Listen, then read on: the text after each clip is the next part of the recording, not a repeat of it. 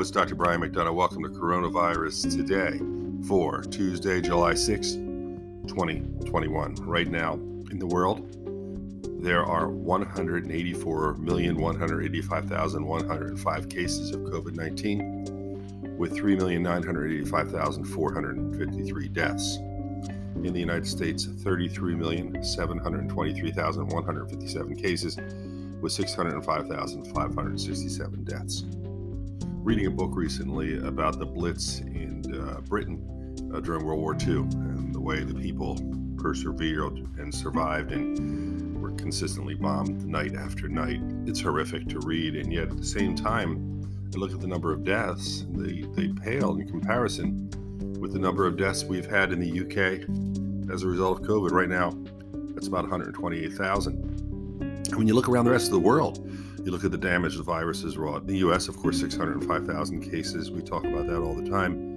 India, 403,000 cases, and we've seen the stories of funeral pyres in the streets.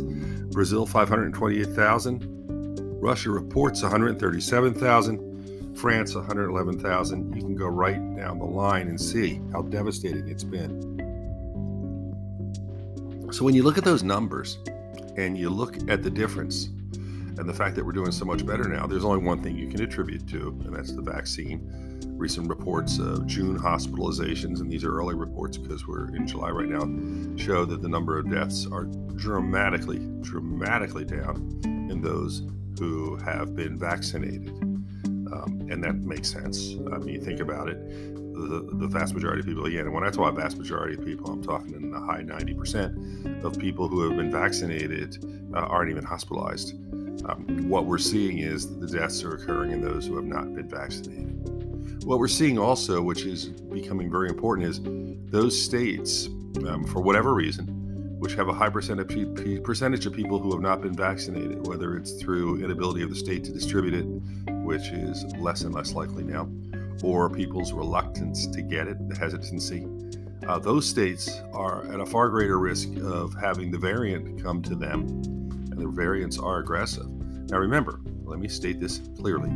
The variants, as of right now, with the mutations, are far more aggressive in how they spread, but they respond to the vaccine. Now, listen to what I just said. They respond to the vaccine. They're aggressive and they spread and they act like they would before if you have not had the vaccine. So, what you have now is a subset of people in this country, about a third, who have not been vaccinated another percentage of that third who have chosen not to be vaccinated and despite the evidence continue to believe for whatever reason that the vaccine will not help them or it's a greater risk than being exposed to the virus. My fear is after the july 4th holiday which was wonderful for those who've been vaccinated there are those who are not wearing masks or do not believe to wear masks who don't believe in the vaccine who are at incredibly high risk what that does is two things puts them and their families, their loved ones, those they care about at incredible risk because they'll be circulating with those people. And then the second thing it does, which is dramatic, is that it can take that variant and theoretically give the variant a greater chance to mutate.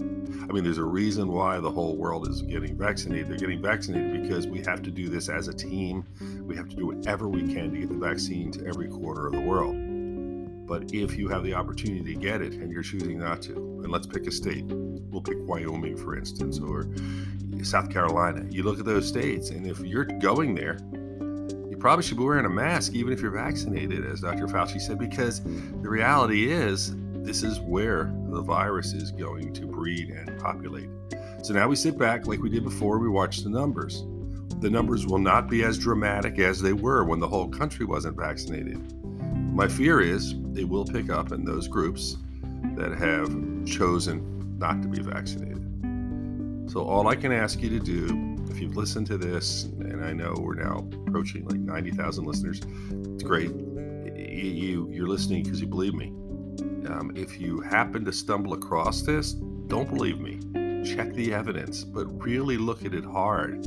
Um, I have nothing to gain by this. I'm not taking advertising, I haven't from the beginning and um, I want this to go away because I want the virus to go away. And now we're only doing this about once a week at most. But please use common sense and wash your hands.